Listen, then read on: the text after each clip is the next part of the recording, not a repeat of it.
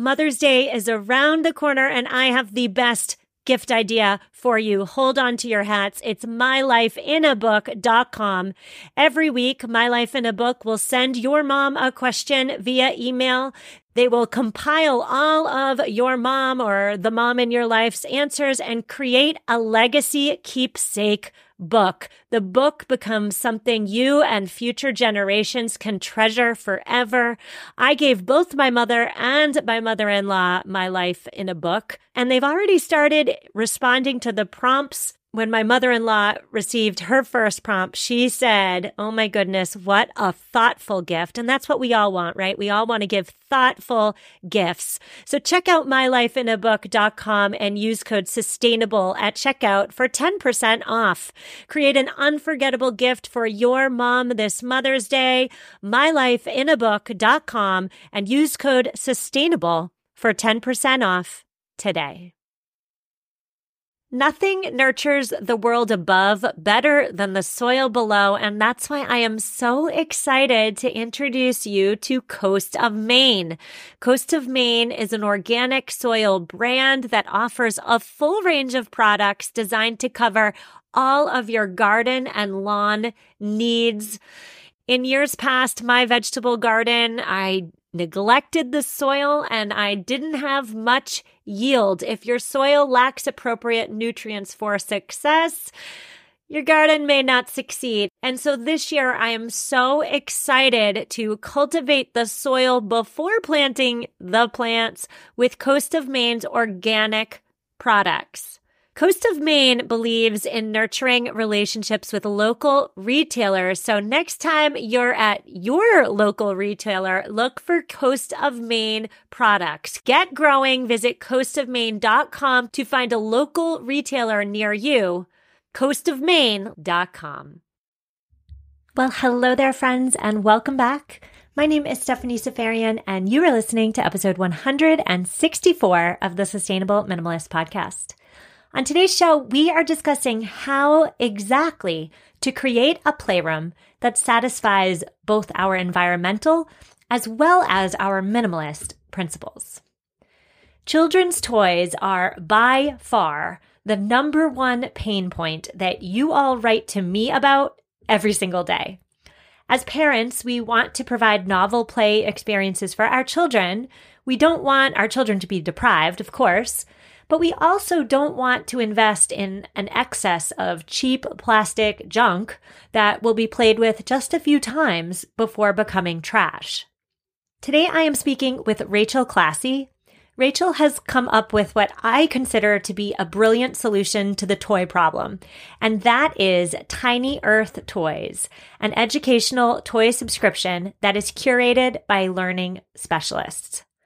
Rachel is on the show today to discuss what research says about toys and play.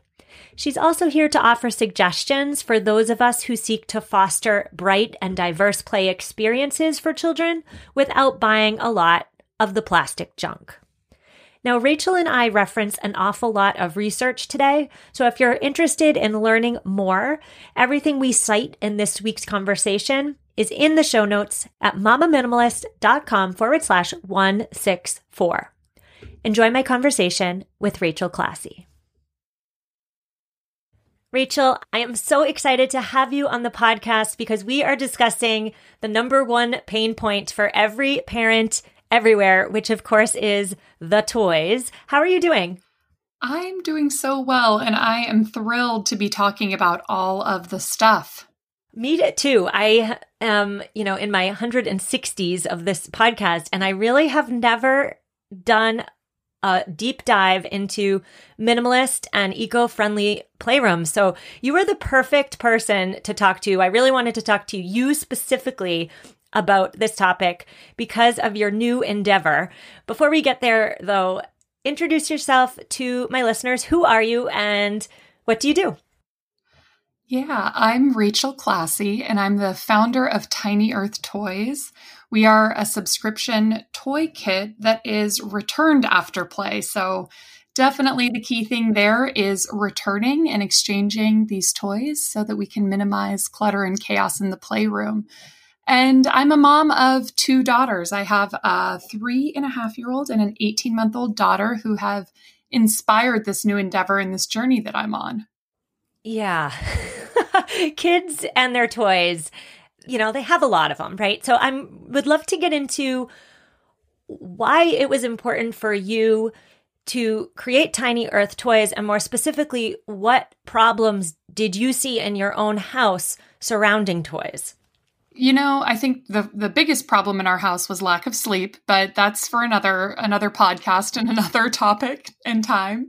Our biggest problem was just all the stuff that it accumulated throughout both my first daughter and my second daughter's early years. It wasn't just the toys, it was all of the accessories, the items. Our house really started to feel less like a home and more like a storage unit for baby products.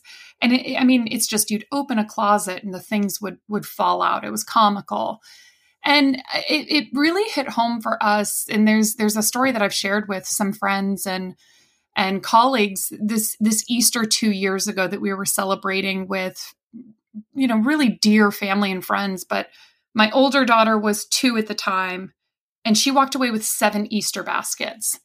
And, you know, it was so sweet. And I felt so much love for my daughter, but I think 6 of those ended up in the garbage can. They were, you know, plastic, not recyclable, not things that could be regifted.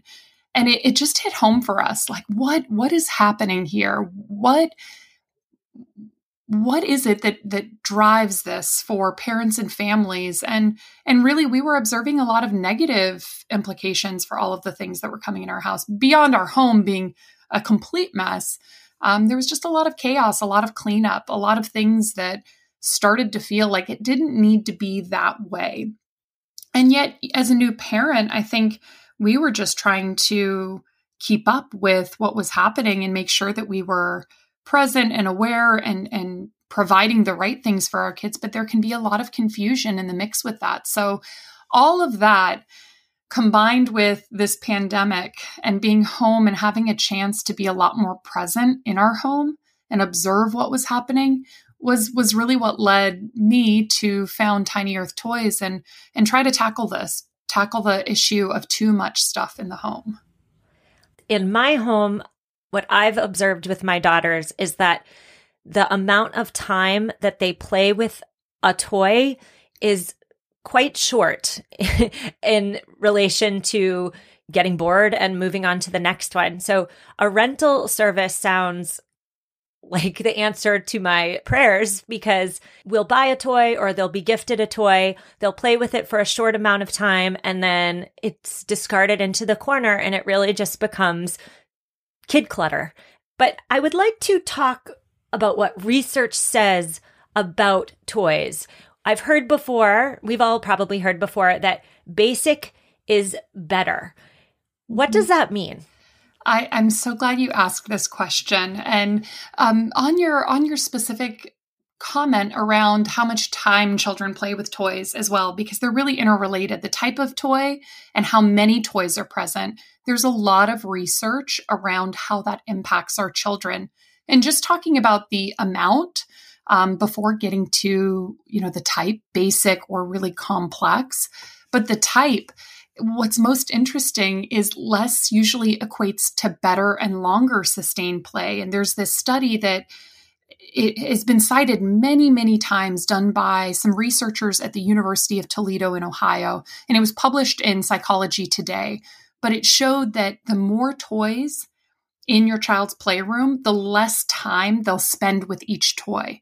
So it's not just that it cleans it up and it makes it more simple for us and for our own environment, but toddlers and children play longer and in more sophisticated ways when there are less toys present. So it's really interesting to not only think about the type of toy, but how many toys are present for our children.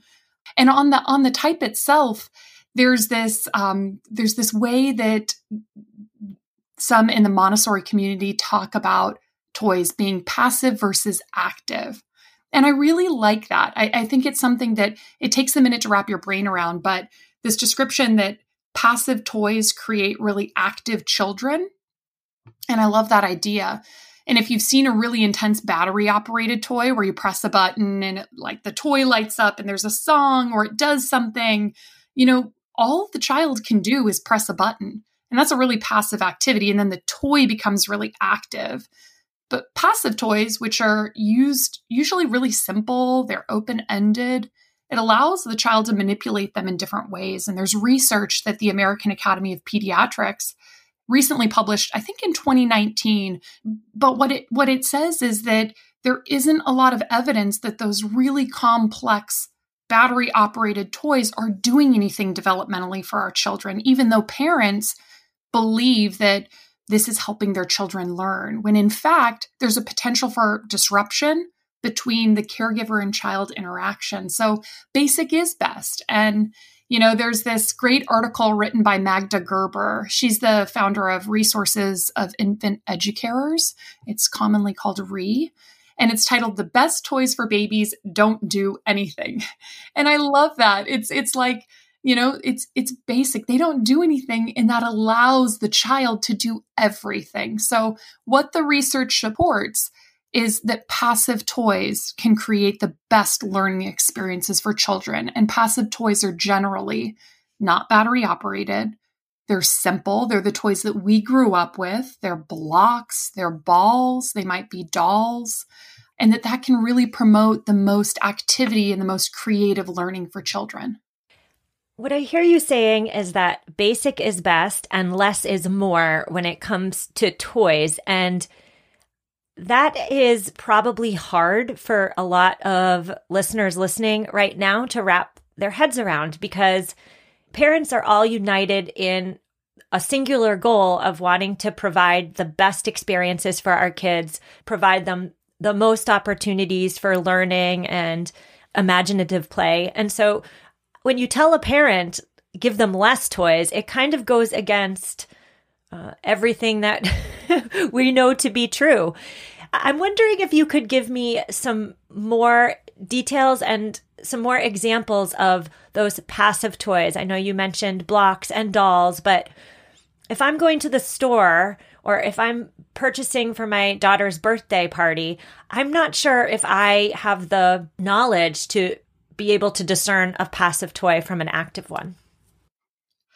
Yeah, and getting specific here can get tricky, because we have toys in our homes that would probably be classified as active toys that our kids do get a lot of joy from. And by no means is anything that we are trying to do to create any system of confusion or shame for parents and what they do decide to bring into their home for their kids, because there's a time and a place for almost everything. But how we've been thinking a lot about toys in our home and in the toys that we offer at Tiny Earth Toys is, you know, the first requirement that we think about between passive and active, which is a simple one, is does this item require batteries? And if it does, there's a really good chance that toy is made primarily of plastic, and it likely is going to take some active form once the batteries are installed. And so that doesn't mean that every battery-powered toy is bad. We have some really fun and interesting ones in our home that we'll bring into the rotation from time to time. But it's a great litmus test if you're looking to add more passive toys into your home.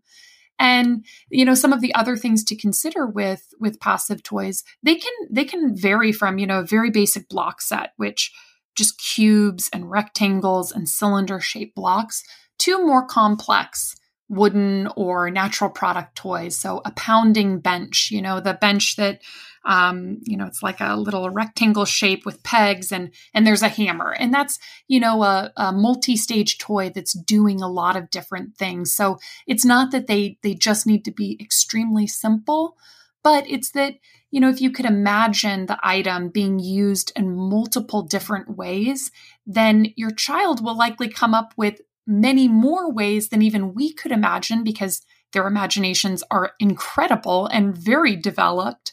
So I like to start by just looking at, does this require me or my child to do one thing and then that's all that can be done? Or are there multiple ways this could be used in different forms of play and activity? And if it's still confusing, I'd just say, you know, if it doesn't have a battery, there's probably more that can be done with it than if it does have a battery. Mm. And I'd take that one step further. And for parents listening right now who are still concerned or still confused about the passive versus active, I would suggest taking a step back and watching your child play. I know for me in my own life, I learned a lot by just watching my children play with their toys. My youngest daughter, for her birthday last year, received a kid's camera, lots of buttons. It had basically video games on it. And when I observed her playing with this plastic battery-operated camera, it was almost a mindless just pressing of buttons. There was no imagination happening there. The battery-operated toy kind of took over the play, if that makes any sense. Is that what you're saying? Yeah, absolutely. And I'm so glad you brought that concept up of observation. That is exactly right. And the true power that every parent has, there, you know, we are the experts of our children. We really are. And there's great research that can supplement our own learning, but we are the experts. And the best way to deepen our expertise is through observation. And so there's a concept of follow the child, which I really love. And that's not like follow them around from room to room, doing whatever they're doing. It's observe what's happening and potentially not only follow their interests, if they're expressing interest in art or building or whatever it may be, but, you know, the opportunity to observe first to see how they're interacting and engaging both in their environment as well as with the items that are in their environment can be so powerful to understanding what they may need more of and may need less of in their playroom and in their home. I love that. Hmm.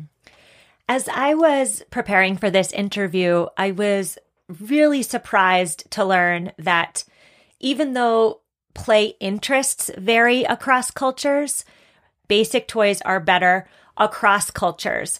So I'm wondering if you have any final words on the basic is better philosophy for those parents listening right now who are still concerned that basic toys may leave their children feeling deprived and bored, especially during a pandemic, right? Like nobody wants to be home with bored kids. Do you have any final words of wisdom there?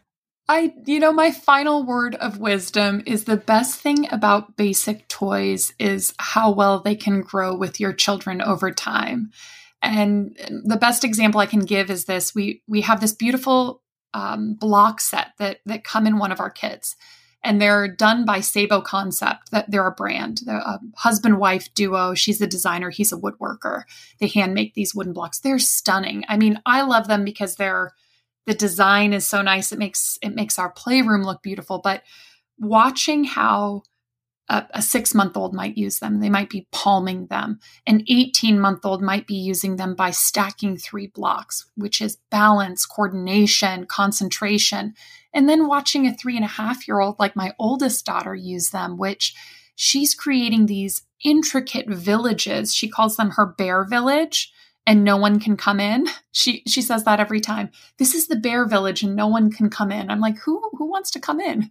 But, you know, she'll set up this very intricate imaginative play. So basic toys, not only are they allowing this deeper exploration, they're open-ended, but they grow really well with children over time. And so quite the opposite of depriving children, they might be, in fact, infusing our children with these opportunities to explore deeply the creative concepts that are occurring in their mind. So I'm a big proponent of it, but again, no shame whatsoever in having active toys in the home. We've definitely got a few here. I've purged a few when the kids have been asleep, but I definitely am a big proponent in including some of those basics and really high quality basics that might stay with your child for years to come. I want to ask you about a big pain point for me personally, which is the gendered toys. And I'm going to ask you how on earth parents can tackle the gendered toy gifts after a quick word from this week's sponsor. The Sustainable Minimalist Podcast is supported by Charlie Banana. I am all about products that are better for my child and better for the planet, and that's why I'm a big advocate for Charlie Banana's cloth diapers. I love how easy it is to use Charlie Banana on my little one. I just pick one of their super cute diapers, add some reusable wipes, and if I'm on the go, I add disposable inserts and liners for easier cleanup convenience. Charlie Banana's diapers are made with carefully selected materials such as fluffy fleece and premium organic cotton. They keep my daughter's sensitive skin comfortable and dry, too. I know you'll love Charlie Banana as much as I do. To help you get started, Charlie Banana has generously offered podcast listeners an amazing 31% off, and this deal is only available by heading to charliebanana.com/minimal and using promo code minimal at checkout. That's charliebanana.com/minimal with promo code minimal at checkout. Now back to the interview. So one of my issues is the gendered toys, the princesses with the abnormally skinny bodies, the Barbies. I could go on and on. Research does say that parents should do their best to prioritize gender-neutral toys, and I can do that myself very easily. It's not hard to discern the gender-neutral from the gendered. My issue is the gifts, the birthday presents, the Christmas gifts, which, you know, everybody wants to get the girls the dolls, the boys, perhaps the trucks. I don't know. I don't have boys. But do you have any tips for parents like me who really want to create that not only minimalist, but also that gender neutral playroom? And they just feel held back by the gifts. I think this is such an important topic, especially right after the holidays, where we've probably observed what has come into our homes that is really well-intentioned. Gifts are, for many gift givers, an act of love and an act of love for our children, which is such a beautiful thing. And I try to always start with that frame of mind, because I can get equally frustrated and feel this lack of control in what my children might be engaging with and learning from certain toys that I may not want them to learn, or may want to present a much more balanced viewpoint, have a discussion about why is this doll shaped this way or colored this way. And a lot of times we can feel like we're on our heels. And I had a great conversation with an advisor on my team. There's a woman who advises Tiny Earth Toys. Her name is Nicole April. She has a baby girl. And she's just this mom I deeply respect for the way she approaches things like this. We were catching up and I asked her this specific question. I asked her, what did she do about the holidays for her daughter? And she forwarded me a letter that she'd written to her family and friends. And what struck me most about this letter, because I think I've tried to do this in the past and it's kind of maybe not been taken seriously or not been considered. And I think what I'd done in the past is maybe sent a list of no's. So don't include this, no Barbies, no plastic. And I think that can be really tough for others to receive, because it probably paints me as a very controlling mom, but also might get in the way of what they believe they want to share with their grandchild, niece, nephew, etc. What Nicole did that I loved is she wrote a story, and her story was about her values and her hopes for her daughter. And then what she did at the end was helped her family understand how they could support that with experiences and thoughtful gifts. And I read it and I thought, this is so inclusive. And I bet most parents or family members reading this would have no idea that, in fact, this was a list of do's and don'ts, because it was framed in this way of what she hoped for her daughter. And what she hoped for her daughter was that she would grow up in an earth that was protected. She would grow up with the framework of equality in her mind and some of the things that could be done to support that were specific experiences, specific books, specific items. And I followed up with her after the fact, and I think it was really effective. And it was effective in building bridges too in her relationships, as opposed to probably what I've done, which is no, not this, not this, not this. It can start to feel a little bit like you're boxed in. So that might be my best advice, and one that I am certainly going to be adapting from her this year. That is such a great tip. I love how she flipped the script, right? Instead of coming from a place of negativity, don't do this, don't buy this, know this, she started off with a really positive, I want this for my children. I want this type of future for my children. And yes, so I'm thinking like if I received a don't buy this, don't get this letter, I would roll my eyes. But if I got a letter, no offense to you, but yeah. if I got such a positive and well-written dream a parent has for their children's future, I would be way more inclined to jump on board as a gift giver. So that is such a great idea. And I will just say for me in my own life, now I know this doesn't work for everybody, but it works like a charm for me, is to give the gift givers lists. And don't just write books. Be specific about what books does your child want.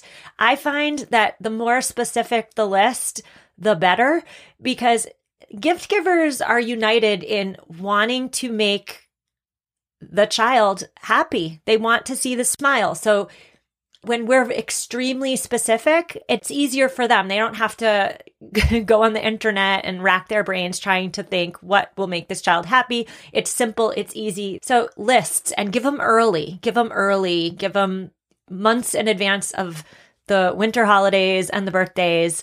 I'm so all on top of lists. You and I both. I live by those lists. Yeah. I mean, I like to receive them when I'm giving gifts, right? It takes so much stress off my plate. Yes. And so I want to switch gears, and I want to talk to you about eco-friendliness surrounding toys. And when we talk about eco-friendliness and toys, we of course have to talk about plastic. Plastic's a big problem everywhere, but it is an especially big problem when it comes to toys. So what are some of the problems surrounding sustainability and toys that you are trying to address with Tiny Earth? Yeah, plastic's a big one. This is one that's surprised me. I think you see it firsthand as a parent when you're receiving toys or you're at a toy store pre-COVID. It's always shocking to see how much plastic might be on the store shelves and in your home. But there was a stat published by a brand named EcoBirdy. They're using recycled plastic to make children's furniture. They published a study, 90% of toys are made of plastic. They're used on average for less than 6 months, and 80% of them are thrown in the garbage, find their way into incinerators, or end up in the ocean. And that stat struck me in the gut. Because if you go into your playroom right now and you pick up whatever plastic toy you have and you search around for that recycled symbol, there's a really good chance you won't find it. And that's because the way the plastic is manipulated and created into this toy many times cannot be recycled. The key thing that I learned through that is that the plastic that's coming in doesn't have a way of being reprocessed. And so that's really important, both from the actual impact of the toy itself, but I keep thinking about how impactful that also is to our children who are observing us. And I'm going to continue on this stat train because I love research. I love being grounded in facts. Nature published a study this past year, that consumption of affluent households worldwide is by far the strongest determinant and accelerator of increases of global environmental and social impacts.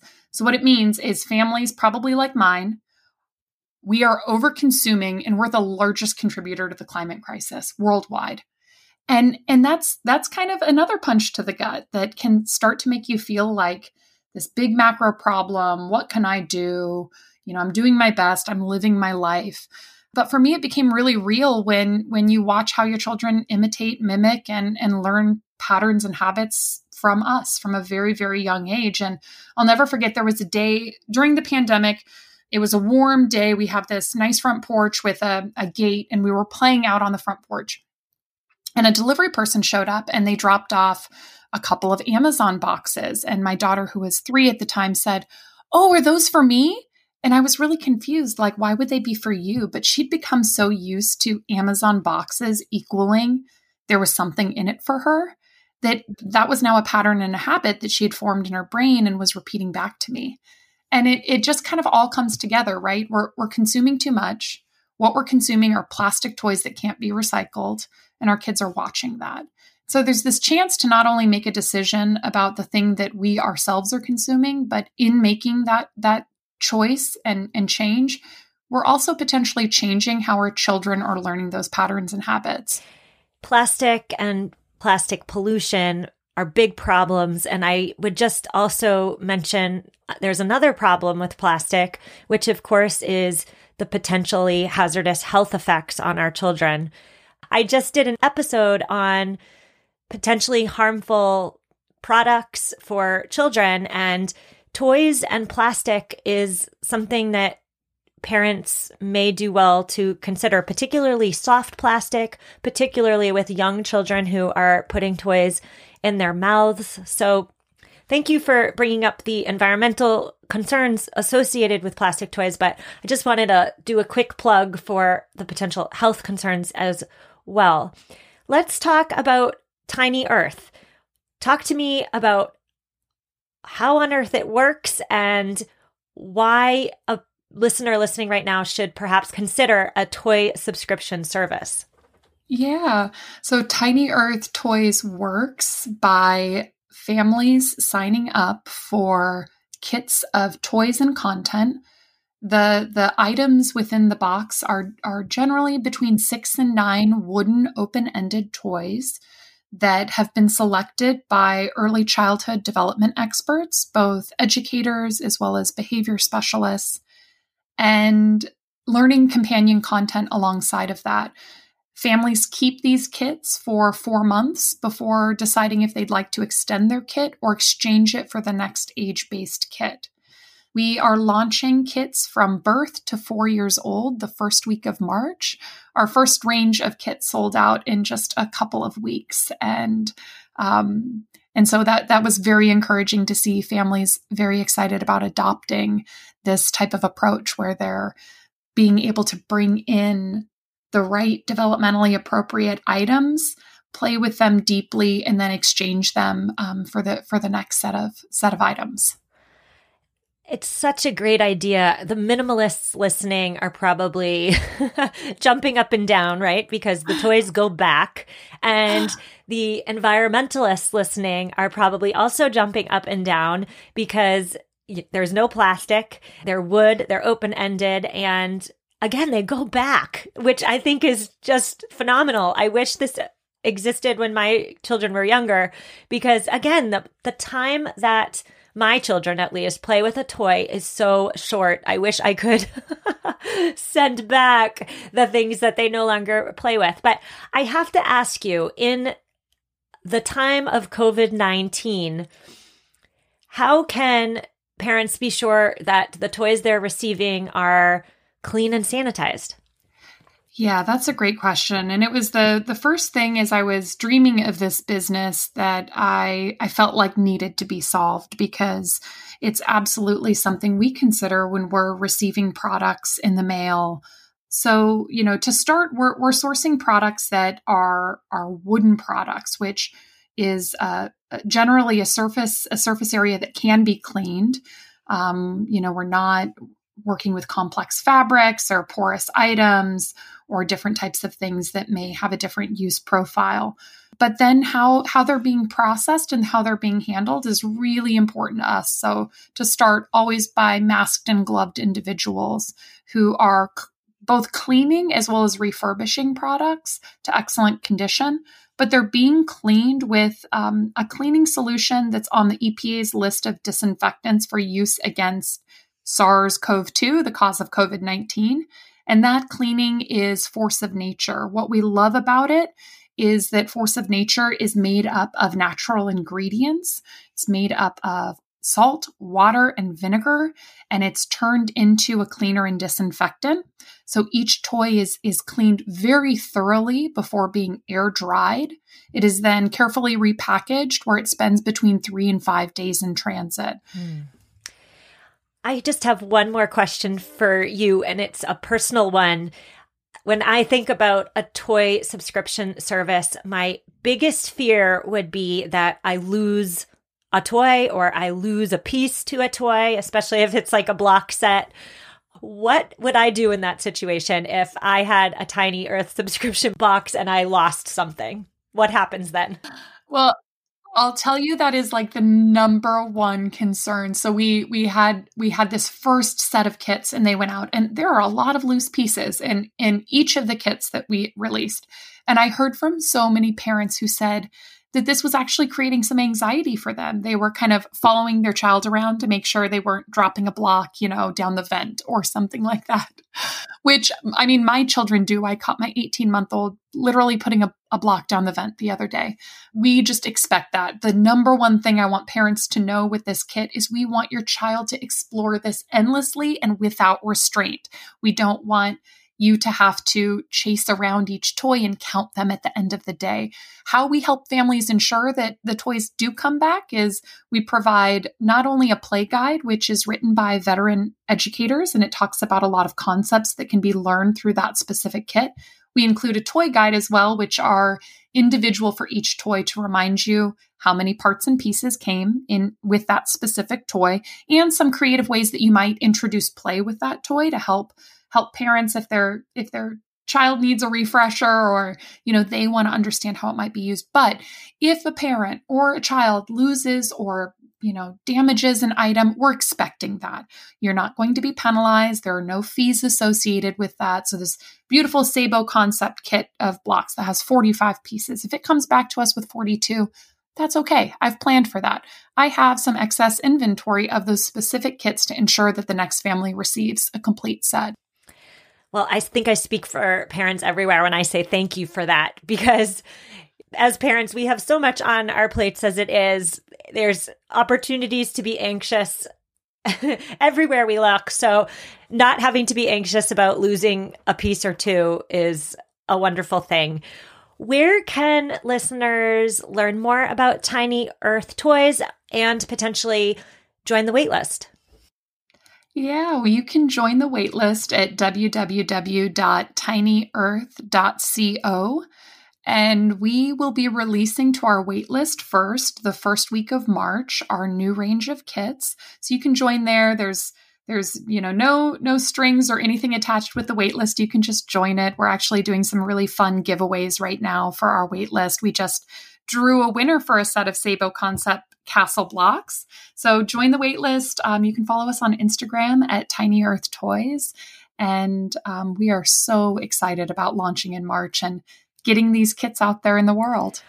Well, I'm so excited for you. I think it's amazing that you've already sold out. There is a definite need in the toy space for a toy subscription company like yours. I cannot wait to watch Tiny Earth just take over. Thank you so much. Thank you so much for having me, Stephanie. This has been a blast. I so hope you enjoyed that interview with Rachel Classy of Tiny Earth Toys.